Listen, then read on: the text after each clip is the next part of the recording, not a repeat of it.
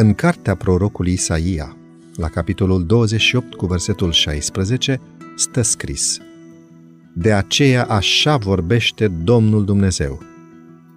Iată, pun ca temelie în Sion o piatră, o piatră încercată, o piatră de preț, piatră din capul unghiului clădirii, temelie puternică.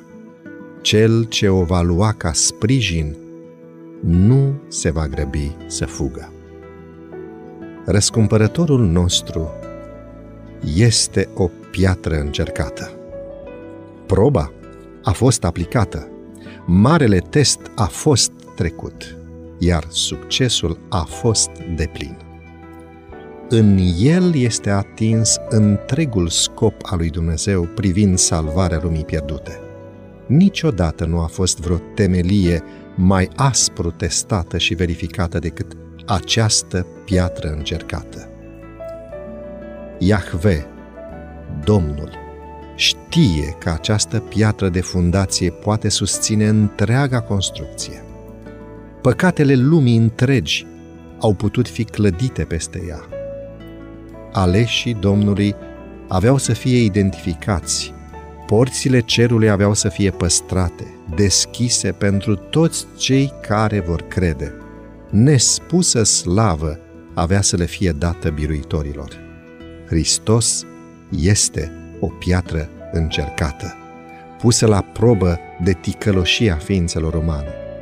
O, Tu, Salvatorul nostru, ai luat povara, ai dat pace și odihnă, ai fost pus la încercare, adeverit de către credincioșii care și-au încredințat încercările lor compasiunii tale, suferințele lor, iubirii tale, rănile lor, vindecării tale slăbiciunile lor, puterii tale, golul lor, plinătății tale și niciodată niciun suflet nu a fost dezamăgit. Isus, piatra mea încercată, la tine vin clipă de clipă. În prezența ta sunt ridicată deasupra durerii.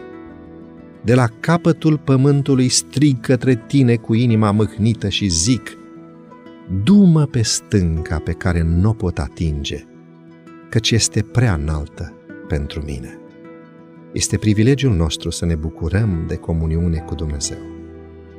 Sângele său ispășitor este atât de prețios pentru cel credincios, îndreptățirea neprihănirii sale atât de valoroasă.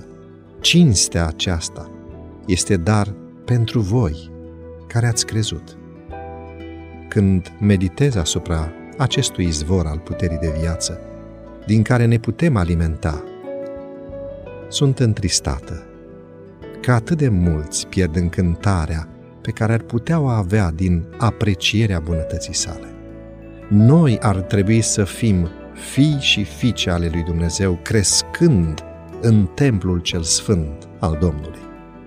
Așadar, voi nu mai sunteți nici străini, nici oaspeți ai casei, ci sunteți împreună cetățeni cu sfinții, oameni din casa lui Dumnezeu, fiind zidiți pe temelia apostolilor și a prorocilor, piatra din capul unghiului, fiind Isus Hristos, spune Apostolul Pavel.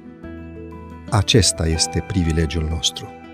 Cât de uimit este cerul de starea prezentă a bisericii, care ar putea însemna atât de mult pentru lume – dacă fiecare piatră așezată la locul ei ar fi o piatră vie care să lumineze.